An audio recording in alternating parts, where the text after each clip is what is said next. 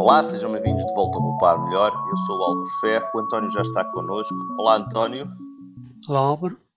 António, esta semana vamos falar sobre as filas únicas no continente, não é? Tens andado a comentar estas mudanças metodológicas ou procedimental ou coisa de, do teu supermercado preferido? É, isto, isto é, é, um trauma que já me acompanha há, um ano e tal. Na altura do início ainda teve a sua piada, porque basicamente deu para testar a, a teoria, fazer umas corridinhas, entre aspas, não é? Ora ia para a fila única e fixava as pessoas das outras caixas, ora ia para as outras caixas e fixava as pessoas da fila única e invariavelmente saía sempre em primeiro lugar de determinados uh, das, das, que não eram fila única, né? Portanto, das caixas uh, normais. Só que, entretanto, quem teve a ideia brilhante da fila única deve ter achado que havia outros que estavam a fazer concorrência à ideia e basicamente acabaram por fechar todas as outras caixas. E hoje nos continentes é praticamente impossível, uh, digamos que, não ser servido senão pela fila única. É claro que há aquelas caixas self-service, mas normalmente quando vou às compras é para comprar em determinadas quantidades e portanto não posso sair pela, pelo self-service. Então, mas tu não gostas de utilizar o self-service? No self-service eu posso despachar-me muito mais rápido. Qual é o impedimento de ir para o self-service? As grandes quantidades de coisas também se passam de, de para dentro do carrinho. acho, acho que eles têm um limite qualquer. E para já acho que os carrinhos não são permitidos no self-service, só aqueles trolleys ou aqueles de pequenas quantidades de objetos. Aqueles os carrinhos grandes, quando vão às compras semanais, não, não é permitido. Então, tu, quando chegas à fila única, o que é que fazes? Começas a, a contar o número de pessoas que são servidas? Eh, eu, ultimamente, para, para ser franco, passo, passo o tempo a navegar na internet. é, e portanto esqueço-me que estou na fila única e, e digamos que eh, utilizo esse tempo para ver qualquer coisa decente e portanto de certa forma aproveitar o meu tempo. Eh, mas no passado fim de semana a coisa eh, foi um bocado diferente. E portanto o que aconteceu é que o que eu vi foi três pessoas a gerir a fila. Estavam cerca de 14 pessoas eu a atender. eh, portanto, é uma fila única monstruosa, mas estavam três pessoas a fazer com que a fila única funcionasse. Então, o primeiro que, que encontrei foi, eh, para minha grande surpresa, eh, o diretor da loja. Ou pelo menos foi ele que se apresentou como diretor da loja. Obviamente, estava a vigiar o processo e a verificar, provavelmente, se aquela fila não, não se escoaria um bocadinho mais rápido. É claro que foi um bocadinho mais tarde que o habitual, naquele horário em que efetivamente eh, há muita gente às compras no domingo. Eh, a fila tinha seguramente tem uns 30 metros de comprimento e, e pronto, no processo falei um bocado com ele. Ele diz que a fila única é o máximo, que os clientes adoram, carros todos que demonstram, uh, mas pronto, uma série de argumentos, uh, obviamente desistiu de contar argumentar.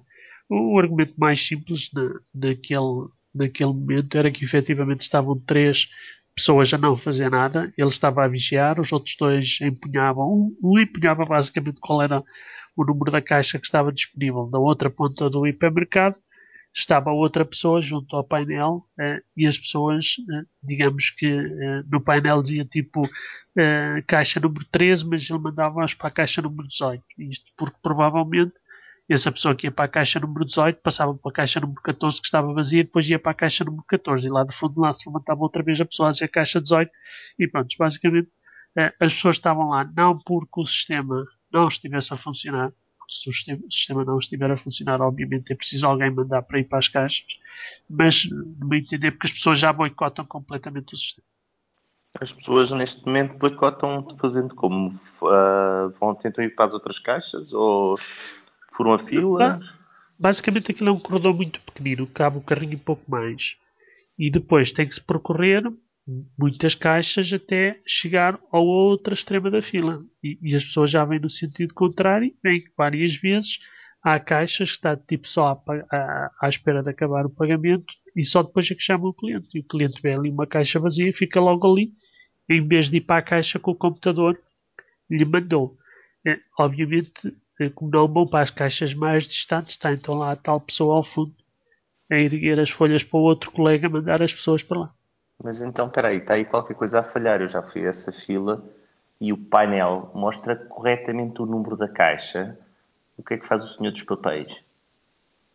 O senhor dos papéis está na outra ponta do hipermercado, junto àquelas caixas onde os clientes nunca chegam. As últimas caixas? Sim, porque os clientes tipo vão, apanham clientes que estão a descarregar e estão a entupir a fila, não é? Porque não, não deixando ali o carrinho para meter para dentro da, da caixa, eh, muitas vezes ficam ali e, e pronto, os clientes vêm uma caixa uh, livre e já ficam logo ali. Não é a caixa que o computador lhes disse para ir, não é? Mas isso dá-me a, a, a, a, sensação de que os seres humanos que vão para esse supermercado perderam algumas capacidades, nomeadamente a capacidade de ler um número e reconhecê-lo e recordá-lo. Espera, e, e, mais grave ainda, a própria equipa de, que definiu esse procedimento no, no hipermercado uh, perdeu também a capacidade de, de identificar meios mais eficientes, de esconder, de esconder formas eficientes de fazer as coisas no meio de, do que aparenta ser simpatia, porque em vez de três pessoas, se realmente as, o ser humano perdeu a capacidade de, de ler um, identificar um número e recordá-lo, então aquilo que poderiam fazer seria tipo um vale, um, um vale parking de carrinhos, que é a pessoa chegava à fila, saía o número e estava apenas uma pessoa que acompanhava os incapacitados, não é? Até à caixa que lhe correspondia, largava lá e vinha buscar o seguinte, tipo como Ah, mas isso, isso ainda tornava a coisa mais complicada, não é? Porque se aquilo já mal dá para passar uma pessoa, não imagino o que é que é uma pessoa com um carrinho com... com um valé. mas era o fim da macacada. era engraçado, tens que admitir era, que era, era engraçado. eu admito que seriam precisos para aí uns 5 ou 6. Temos que fazer um esquema com isto. Temos que fazer um esquema eu, com isto. É, eu acho que, o, digamos que andam, andam-se todos a enganar uns aos outros e, e efetivamente aquilo até poderia funcionar se em termos de espaço houvesse condições para isso. Mas basicamente ali é um problema de espaço, é, é obviamente o, a tentativa de, de empurrar para uma solução, é, digamos que os clientes, sem, sem que haja vantagem para qualquer uma das partes. É, como referi, as pessoas estariam a atender, estaríamos a ser atendidas em média 20% mais rapidamente, o continente estaria a faturar bastante mais, porque efetivamente o que acontece é que depois é um stress do caneco. A gente chega à beira de uma caixa, eh, tem que despejar os produtos no carrinho muito rapidamente, porque a pessoa da caixa já está à espera.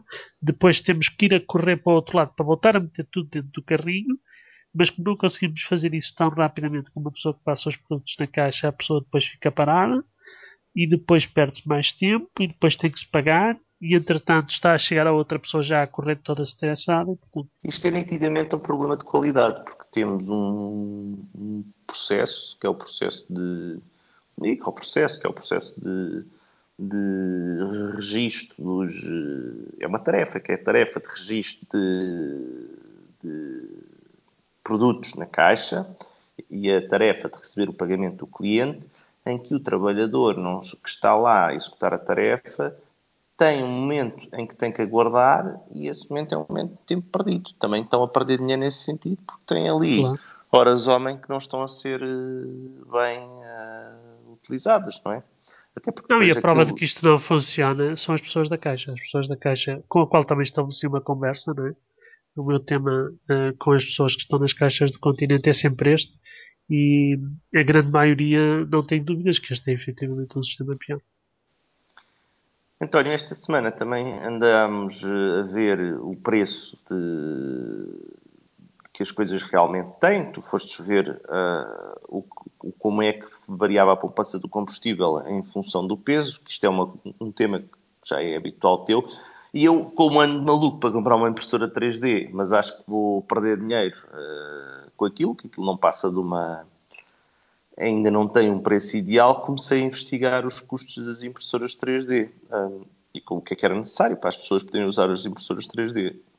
Em princípio é tudo só facilidades. Tu já foste alguma vez tentar perceber se isto era vantajoso para ti, se não era, se valia a pena? Eu confesso que sou um analfabeto completo no que toca a impressoras 3D. é, mas imagino que realmente é uma tecnologia muito interessante. Tenho, tenho ouvido referências a, a aplicações absolutamente muito interessantes. É, mas em termos de custos não faço a menor ideia. Nós temos um, um, nós temos um exemplo, temos, tido, temos um exemplo nas nossas mãos de uma boa utilização de uma impressora 3D, quer dizer, os, o, os nossos amigos do EOT, do Energy OT, têm uh, as caixas que nos entregaram uh, para testarmos com os níveis de umidade uh, eram são, é impressa, a caixa é impressa em 3D, em filamento 3D, depois eles imprimem aqui os protótipos em, em 3D e depois montam a caixinha para fazer os testes iniciais, não é? Estás-me a contar uma novidade. Ainda não tinhas reparado. Não. Tu, quando olhas para a caixa, has de reparar que o lado não é lisinho, porque aqui há dois tipos de filamento. Eu, por acaso, ainda não falei disso porque não percebo muito bem ainda, mas hei de falar que é os vários tipos de plástico que podemos usar para imprimir e tens também a questão da, da precisão da impressão, ou seja, quantos movimentos faz o motorzinho para largar o um bocadinho de plástico, porque aquilo, na realidade, é tipo uma impressora de jato extinta, larga uns pontinhos. Neste caso, ele larga pontinhos de plástico. E larga muitos pontinhos, não é? Para aquilo a avolumando. Quanto mais apertados forem os pontinhos, menor for a distância entre cada pontinho de plástico, eh, menor é a rugosidade. Quanto mais eh, apertados forem, mais tempo leva. Só que quanto mais tempo leva, mais dinheiro gastas em energia elétrica. Boa? Bem, eu imagino que, para além da energia elétrica, também os tinteiros sejam assim como os outros tinteiros das outras impressoras. Uh, carotes, não é? Mas em termos de eletricidade, é, é, sobretudo uma relação comparada, não é? Com as impressoras normais que temos. Sim, nós encontrei vários sítios na internet que falam disso. O mais antigo que encontrei foi com a impressora que, se auto, que tu podes autoconstruir, que é a RepRap que é um, podes, podes pedir ao teu amigo que tem uma rap rap para te imprimir uma rap rap, que é uma coisa fantástica, que é tipo uma, uma coisa que, que, que fica, que, que, é o sonho do, do, das viagens do espaço, ou seja, da autorreprodução dos robôs, que eu tenho um robô que faz coisas e que pode produzir um outro robô que faz coisas. Basta que ele tenha um, um, ao lado um robô amigo que constrói coisas com as coisas que eles imprimem e tens um, um sistema de autorreprodução que podes enviar para o espaço para fazer uma construção de uma estação, por exemplo, espacial, com, através de, de plataformas de robôs de impressão e robôs de construção. Basta que para isso, em vez de filamento de plástico, ou seja, em vez de uns rolos de plástico que injetas para dentro da impressora, que injetas não, porque aquilo é como se fosse uma corda de plástico vais metendo a corda de plástico para dentro do, do, do, do, do bico de impressão que, que derrete o plástico e vai-te deixando o plástico em cima da superfície de, de extrusão. E o, acho que é assim que se chama. Eu ainda não estou muito certo dessas coisas, até porque, como te estava a dizer, na realidade a minha preocupação é será que há alguma vantagem em ter uma impressora 3D e a primeira, se não, é precisamente esse da impressão. Para já eu não gosto nada de, de impressoras ou de papel. Mas o, o, segundo ponto, ou de papel, por quantidade de erros e porque tu não, se falhares, tens que voltar para trás, tens que fazer tudo outra vez, não podes apagar só aquele bocadinho. Depois tens a, a questão daquilo demorar tempo, tens a questão de, do objeto papel em si, é uma coisa que para mim é difícil de guardar, acumula-se, não tem realmente tridimensionalidade, não é uma coisa palpável, é só uma coisa que podes ver, não tem utilidade. Aqui a vantagem da impressora 3D é que tu tens uma coisa, e se tu souberes fazer coisas, se fores uma pessoa que sabe desenhar coisas e, e construir coisas em 3D, que é o meu caso, então aquilo é extremamente atrativo. Tu olhas para aquilo e pensas assim, eu podia fazer aqui coisas como esta semana, se, publicámos um senhor que fez uma caixinha de headphones que está. Porquê? Porque se tu não souberes fazer coisas, mas souberes aquilo que precisas, há 500 mil desenhos desses no, na internet só para tu fazeres download. Podes ir lá àquele Thingiverse, que é o site que eu estou a falar esta semana, e o Thingiverse tem não sei quantas coisas diferentes para imprimir. Então qual é a primeira coisa que vais imprimir quando tiveres uma? Para já não vou imprimir coisa nenhuma porque eu não consigo decidir. Eu acho que o preço é um, um, um exagero. Uh, uh, eu acho que, para já, uh, esta tal rap rap que, que, se automonta, tu tens que saber montar um rap rap, não é? Porque não é, não é, não é propriamente. Não é propriamente. As peças, suponho, não é? E depois tens que juntar. Espera, calma, mas tu não podes imprimir peças que ainda não tens não é? Se não tens a impressora, não podes imprimir peças nenhuma. Claro. Portanto, estamos a falar uh, de uma RepRap pode custar à volta de 400 euros, não é? E tu compras a RepRap e tens a RepRap é só... Uh, uh, tem as guias para onde correm os motores elétricos, porque tu passas... Numa impressora... Um, numa impressora de papel, tu tens um, um motor que puxa a folha e um motor que puxa os carros de impressão, não é? Certo fazem os carros andarem para um lado e para o outro. E o carro só anda num eixo. Anda só Sim. num eixo. Enquanto o papel anda no outro eixo. Numa impressora 3D, a coisa já funciona assim, porque ele tem que andar mais num terceiro, para além dos dois eixos, do X e dos Y, que ele já tem, em que o, o puxar a folha é um eixo e o puxar o carro de tinta é o outro, tens um outro eixo que é o para cima, não é? Para cima e para baixo. E ele começa a imprimir por ali acima, vai começando a fazer como se fosse aqueles castelinhos de areia que a gente vai largando a tinta, a areia, digo, por uhum. cima até ele formar, ele vai andando para cima. E tens que ter os braços, os braços têm os motores, e depois os motores têm fios, e depois tens que controlar esses movimentos todos. Quanto pior for os, os motorzinhos elétricos, pior é o controle. E estamos a falar de 400 euros que não te vão imprimir nada de para ir além. Ah, ainda tens que ter o sítio para pôr os carros com os plásticos, não é? Porque tens depois os rolos de plástico tem o filamento, depois daqui há uns meses, se calhar há mais que uns meses, uh, eu publiquei uma coisa que dizia como é que podíamos recuperar plástico, não é? Porque tens tanto plástico em casa. Certo. Mas isso, Mas... isso são outros detalhes. Mas como estás a ver, eu estou entusiasmadíssimo. Isto é um.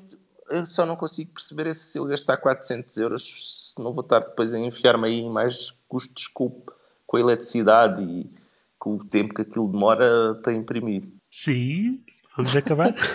Se calhar convinha. Está um bocado disfuncional.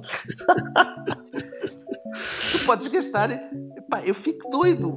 Tu, tu vais gastar 400 euros para imprimir coisinhas pequeninas de plástico. Dá para imprimir um boneco todo cheio de, de articulações e acho espetacular tu poderes fazer isso. Ah, depois... Vamos fechar o podcast e depois falamos, fazemos o briefing ele. Pois, se calhar é melhor. António, esta semana ficamos por aqui. Obrigado, António. Adeus, Álvaro.